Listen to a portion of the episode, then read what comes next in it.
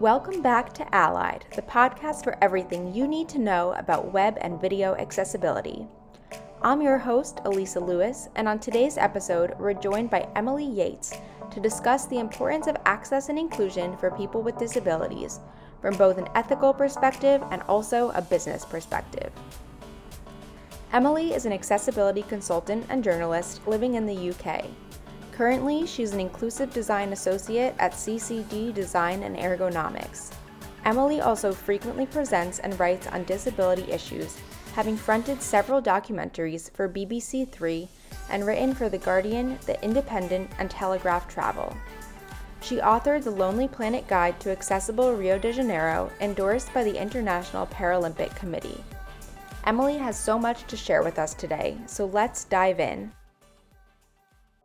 Thank you so much, Emily, for joining us on the Allied podcast. We recently had you at our virtual Access at Home event, and we're so glad to have you on the podcast and get to learn a little bit more about your story.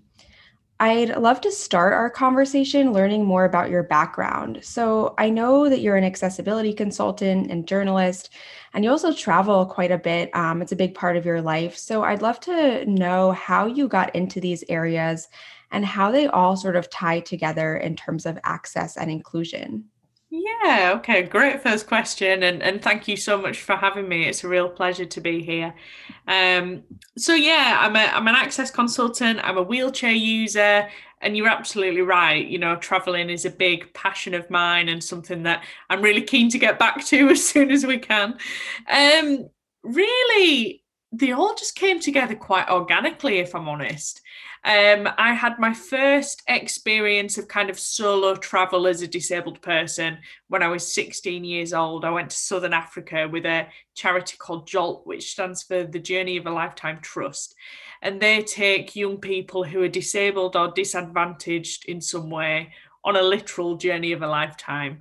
Um, so that was my first experience of traveling alone as a disabled person, but most importantly, it really taught me what my capabilities are as a disabled person rather than just what my limitations are. And I think so often in society, whatever society you're in, when it comes to disability, limitations are quite often the focus rather than capabilities. So that was an amazing thing for me to be able to experience at 16 years old.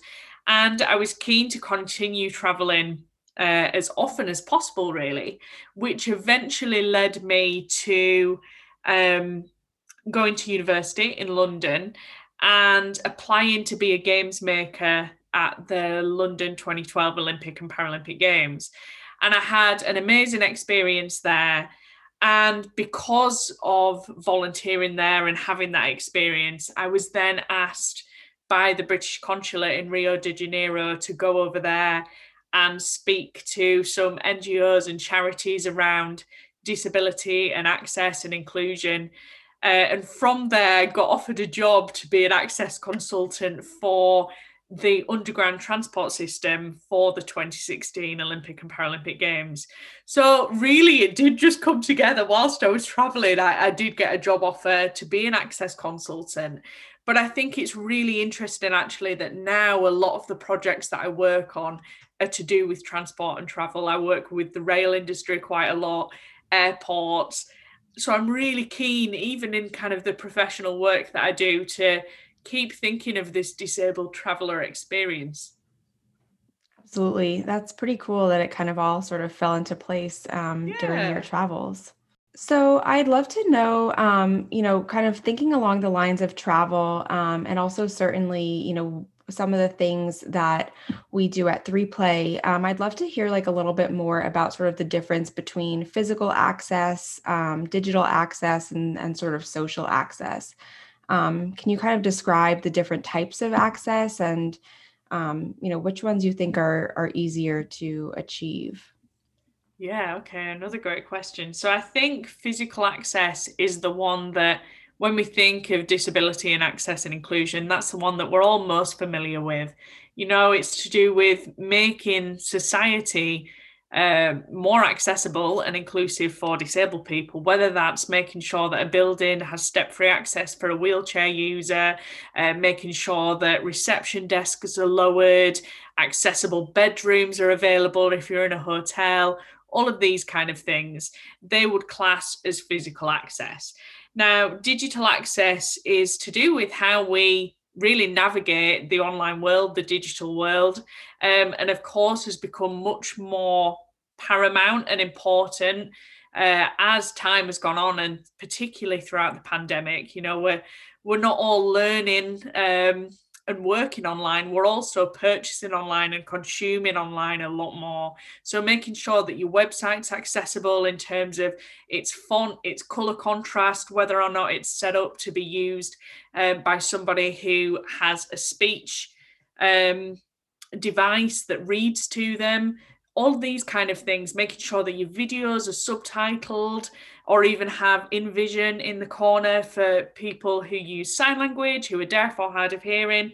There are so many different things that you can do digitally to actually say to people, deaf and disabled people, hey, we're inclusive and, and we want your business.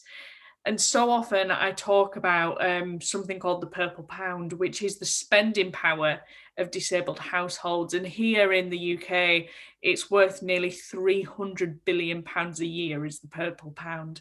Um, and quite often we think that access and inclusion is just a nice and an ethical thing to do, but actually it's a great business model as well. If you're accessible and you're inclusive, then people are going to buy from your business and they're going to be loyal they're going to come back they're going to tell their deaf and disabled friends that they should be purchasing from you as well or using your services. So it's a really savvy thing to do financially as well. And then social access is i would say a bit of a newer term and a newer concept. And to me that's all to do with the mindset and the perception that surrounds disability. So going back to physical access, I quite often say I could go into the most physically accessible venue in the whole entire world. But if once I got there, once I got to a reception desk, for example, that was all lowered for me as a wheelchair user and everything that I wanted, and a member of staff treat me horribly because I'm disabled and didn't treat me like a paying customer or with any kind of respect, then actually, because that social access wasn't there, that physical access would mean very little to me. So it's really important, again, for businesses to not just think about their physical and their dig- digital access, but to also think about the training and their education that they're giving their staff, to think about how they're respecting disabled people as customers and as consumers and as clients, or even as colleagues. You know, how are you going to inclusively recruit disabled people as members of staff and respect them socially as well. So there's a lot of different things to think about when it comes to access, but really, really interesting things. And if all can be used together in a matrix, then you're really winning. Yeah, thank you for sharing that. I'm curious, you know, you mentioned um, some of the training and that it's really important to make sure that staff and um, you know employees are sort of trained in uh, communicating and acting appropriately have yeah. you um, sort of encountered any um, training or any examples or experiences that where you've seen this done really well um, that maybe some of our listeners can can kind of benefit from yeah, of course. Um, I actually work with a charity, a disability awareness charity called Enhance the UK, um, and we run communication training specifically um, disability awareness training in general, but a lot of it is focused on communication because a lot of the time, going back to these members of staff, a lot of the time they worry about how to communicate effectively. And this worry about being patronizing or offensive quite often leads to people not saying anything at all. So really the bottom line is you've got to train well through education and through awareness but ultimately you've got to put people at ease and build their confidence and their comfort in communication by giving them hints tips and resources to be able to do so so i yeah i would really recommend for for anybody who's listening to this to, to look up enhance the uk and the training that we do and how it focuses on that importance of social access because really that is the key to somebody having ultimately the most positive experience possible once they're inside your building or your establishment. Yeah, that's great. Thank you for sharing that. Um, and then, you know, I know we we touched on this topic a little bit that sort of during a pandemic, um, you know, things are certainly different, um, to say the least. Yeah. But I'm curious, you know, connection is really more important than ever. Um, and how can we ensure that digital communication is accessible to everyone? Yeah, okay. So when we're thinking about communicating, whether at work or in our personal lives, so often we're using Zoom, you know, exactly what we're using today. And there are so many different ways in which just such a simple program can become more accessible to deaf and disabled people, in fact, to deaf people in particular. So, first of all, make sure that you've got your camera on you know, sometimes we like to sit in our dressing gowns and pretend that we're ready for work when actually we're not.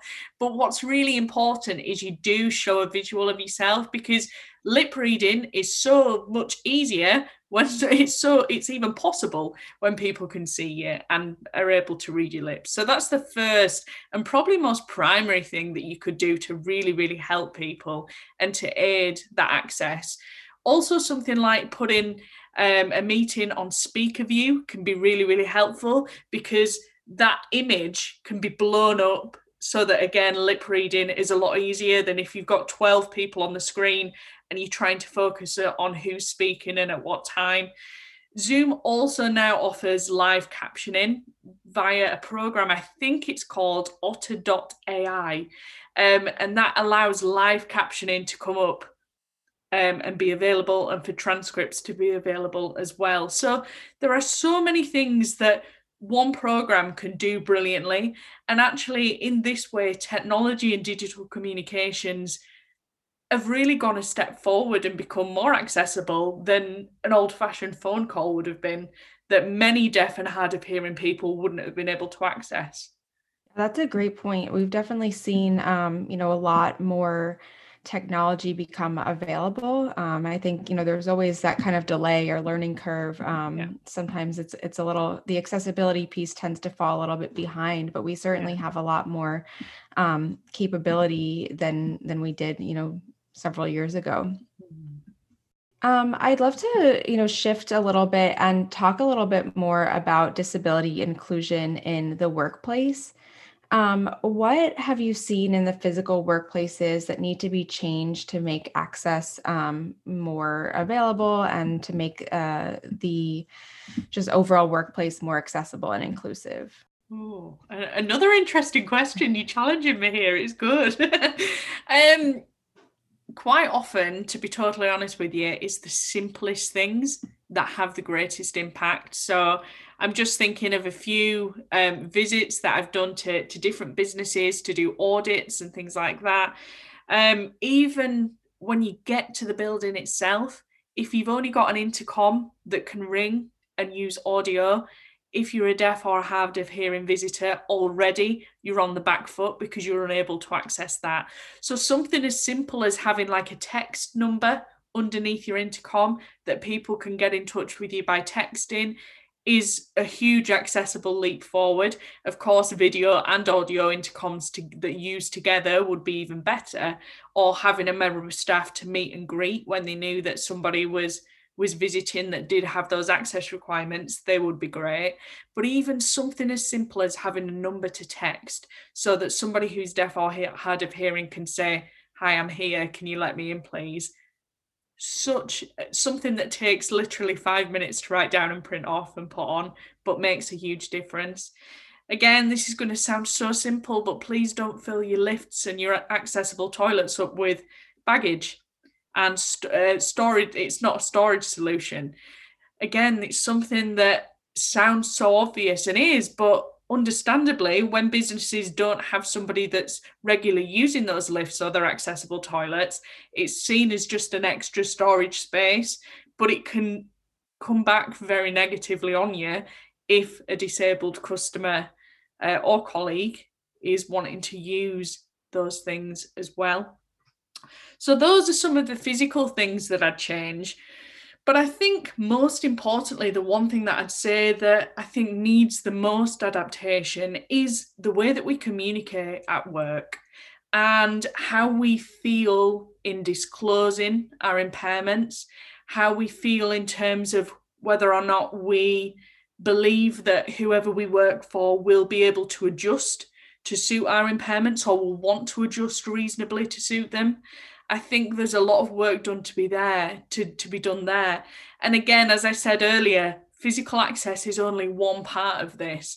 Yes, it's great if you have that accessible intercom. It's great if you're not filling your lift in your accessible toilet with storage. But ultimately, think about how you communicate and how you can make those conversations a lot easier, how you can encourage disclosure of impairments, um, and how you can build a more inclusive and a happier workforce in general, is what I'd say.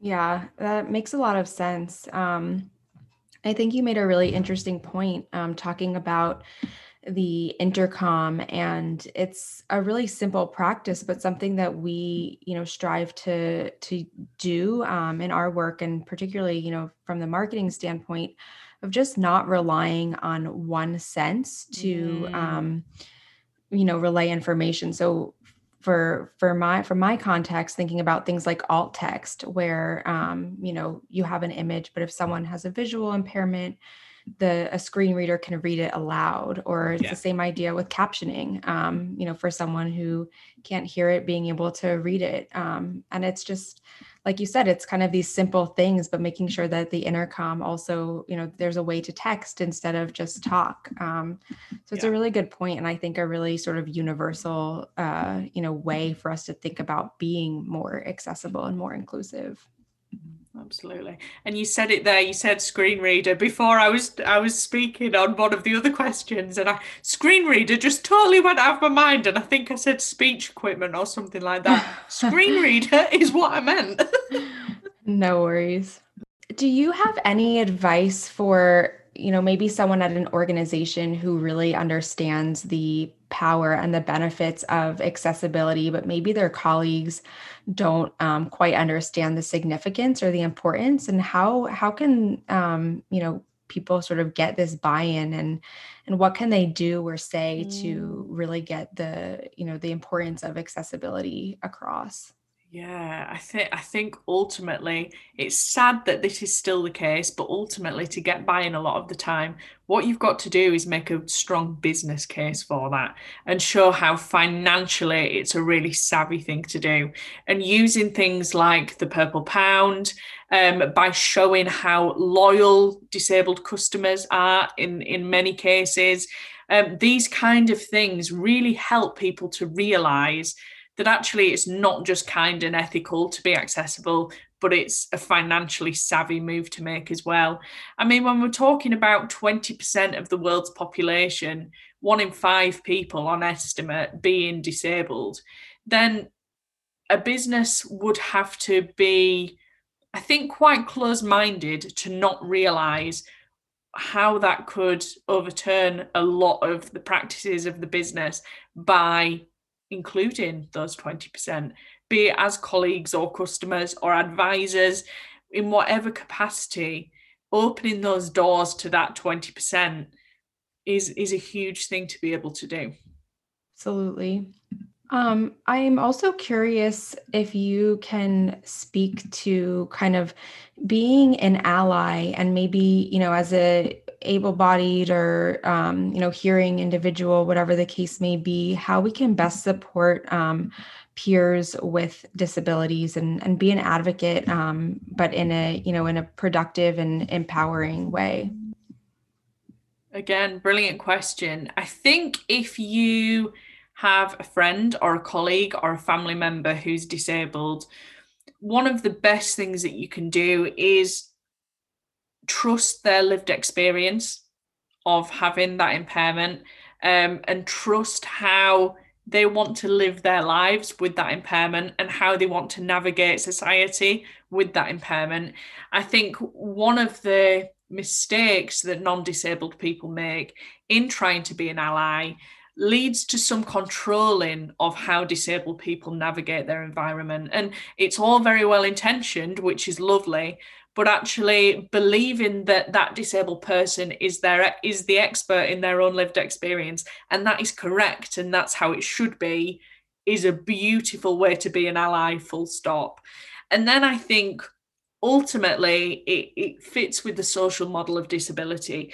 This idea that actually it's the barriers in society that we need to remove rather than change the impaired body in any way to create accessible and inclusive opportunities. I think when people realize that, they realize that they've got a responsibility to be able to do something and they get quite excited about that. I think in the past, non disabled people have maybe thought, well, disability rights are disabled people's worries and disabled people's issues, and that's for them to sort out. Well, actually, the social model of disability says, hey, we've all got something to, to do here. We've all got a responsibility to change the way that society sees people with impairments, and that actually society is the thing that's disabling those people, not their own bodies.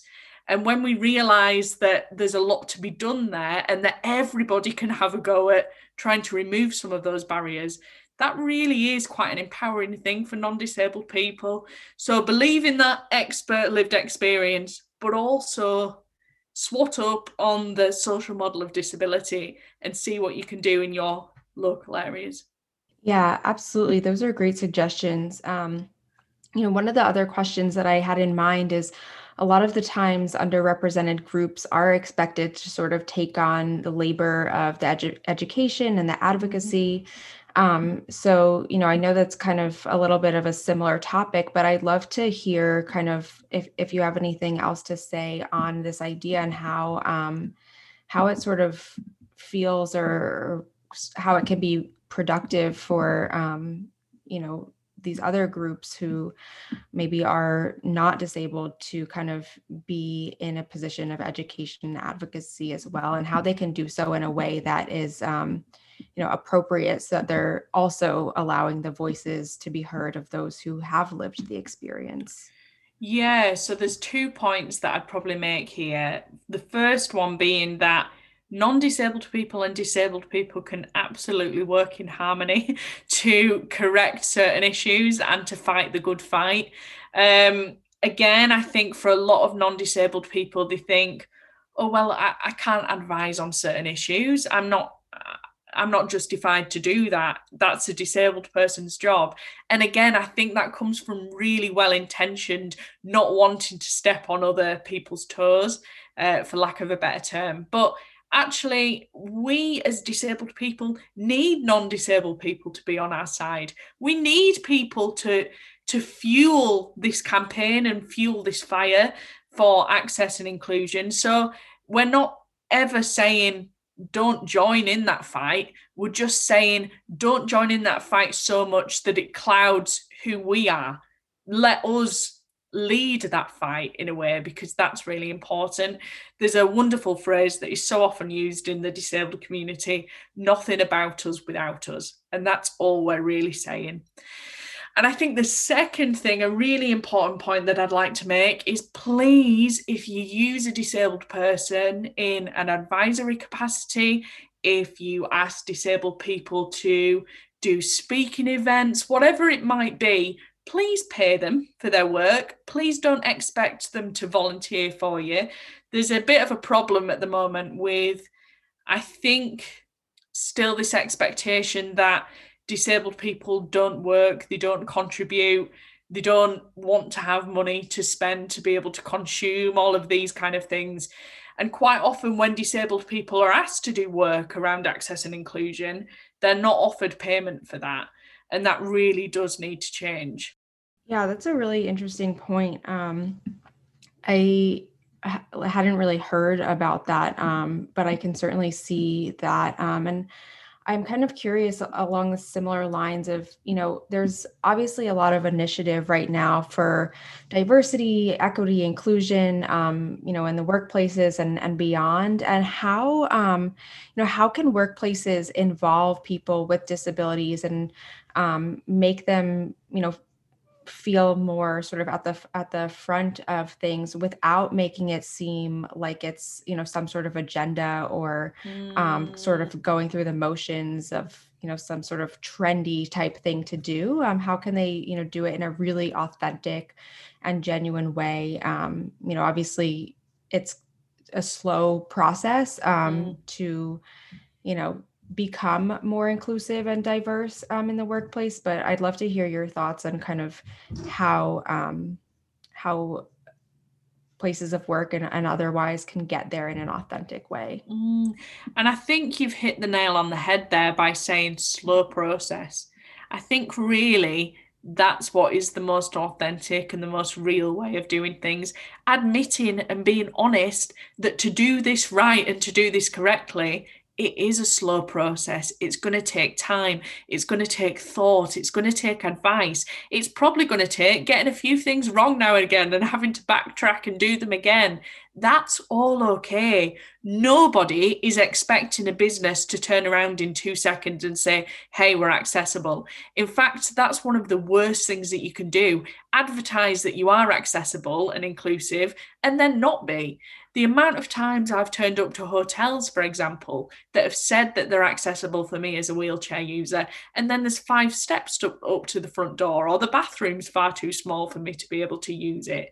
These things are much more damaging than actually admitting that it's a slow process. You want to do it well, you want to do it properly, you want to get the correct advice from your disabled colleagues, from external disabled experts, for example, you want to bring trainers in, whatever it might be, just being real about that and taking your time and doing it properly, I think is all that people are asking for.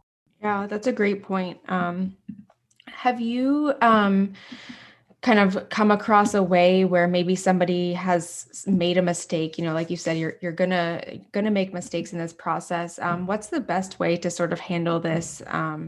Again in an authentic way you know how have you ever experienced anything where you were just really impressed with how a mistake was kind of handled or remedied?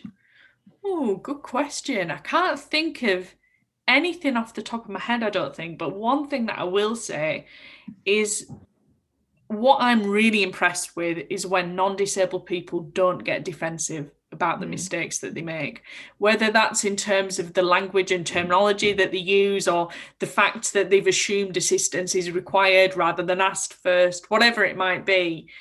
If somebody's actually kind of aware enough to be able to put their hands up and say, "Hey, I'm sorry. That was that was my bad. That was on me. I'll do better next time."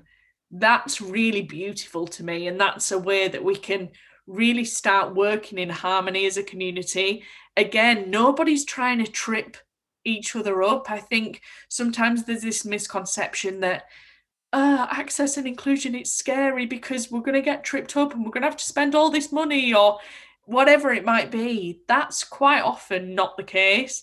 People are just wanting you to do what you can with the best of intention. I am fully aware that somebody might trip up when they're using language to describe me, especially if they've not had experience of disabled people before, either personally or professionally. I'm well aware of that. And actually, I'm okay with that too, as long as people are aware, willing to be educated, and do better next time. So I think for me, that's that's when a mistake is is righted in the correct way. Yeah, absolutely. I think, you know, taking things as a learning experience rather than a criticism um, mm-hmm. can really benefit everybody um, in in this case and in many other aspects of life as well. Um, I want to ask um, one of um, one of the questions I love asking um, guests on the podcast is if you had one takeaway piece of advice for our listeners, what would it be? Oh, one one bit of advice. I think I think the thing that's really important at the moment is building empathy, not sympathy around disability.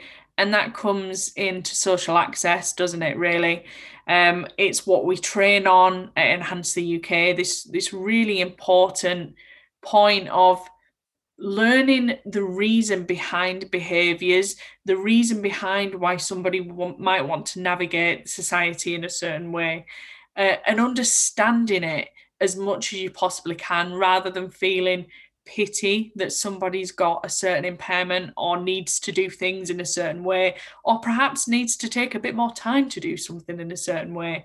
So, learning empathy and patience rather than sympathy and pity, I think, is such an important thing to be able to do.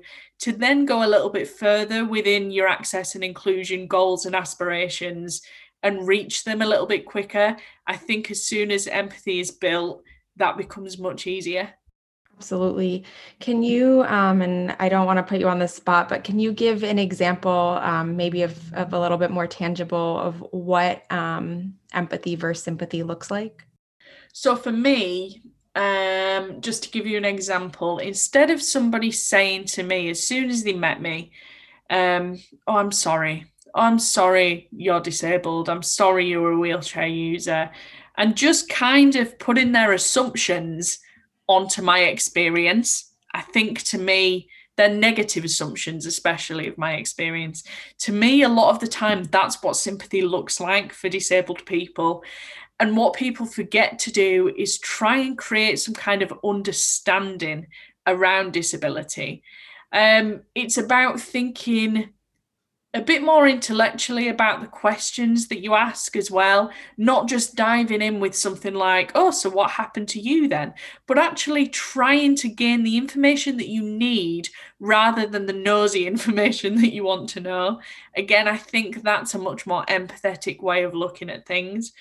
Um, and I think for businesses in particular, it's about understanding that disabled people are hugely capable and have great capacity to do brilliant work and to make your business fly. I think a lot of the time, sympathy surrounding disability assumes that disabled people aren't capable, they don't have capacity, and they won't uh, enrich your business or your livelihood in any way, which is just totally untrue. So I think sometimes when we think about sympathy, we just think about somebody going, oh, and rubbing your shoulder and saying, poor you, which absolutely is the case. But it goes a little bit further than that as well to just our negative assumptions that surround disability, which are so often shrouded in sympathy and are very distanced. People just think, oh, well, that's not worth me engaging with. Whereas the empathetic side of things to do with disability for me has engagement at its core. Yeah, that's a really great way to put it. Thank you so much for for sharing that insight. No problem. So, I'd love to hear a little bit more about the work that you're doing currently. You know, I know we heard a little bit more about your travels and what you've done in the past. Um, what are you up to these days? Yeah, so I still work as an access consultant. So the the gig in Rio for Metro Rio, the underground transport system, um, led me to brilliant things back here in the UK. So I now work as an access consultant for CCD, Design and Ergonomics, and they're a, a consultancy firm in London.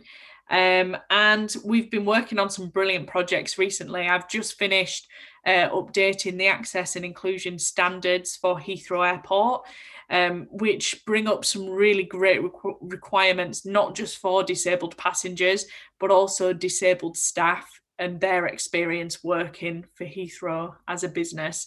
So we're really, really proud of that and to have worked with Heathrow on that. And I've just started some work um, with a museum as well. I'm not sure if I'm able to mention the museum, but looking at some really cool interactive ways in which exhibits and content at museums can be made accessible and inclusive for anyone who visits. So, yeah, some really exciting stuff going on. Awesome. And as we wrap up our conversation, I am wondering where can our listeners find you online? Okay, so um, my website is emilyroseyates.co.uk. I am Emily R. Yates on Twitter, M. R. Yates on Instagram.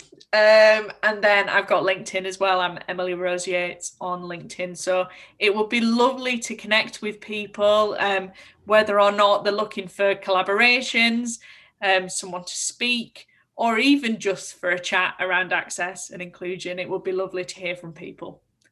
Awesome. Thank you so much, Emily. It was great chatting with you as always, and, and great to have you on the Allied podcast. Thank you. Thanks so much for having me. It was a, a great chat. You've uh, challenged me a little bit there. It was really, really good. Awesome. Thanks for listening to Allied. If you enjoyed this episode and you'd like to help support the podcast, please share it with others, post about it on social media, or leave us a rating and review. To catch all of the latest on accessibility, visit www.3playmedia.com backslash allied podcast. Thanks again, and I'll see you next time.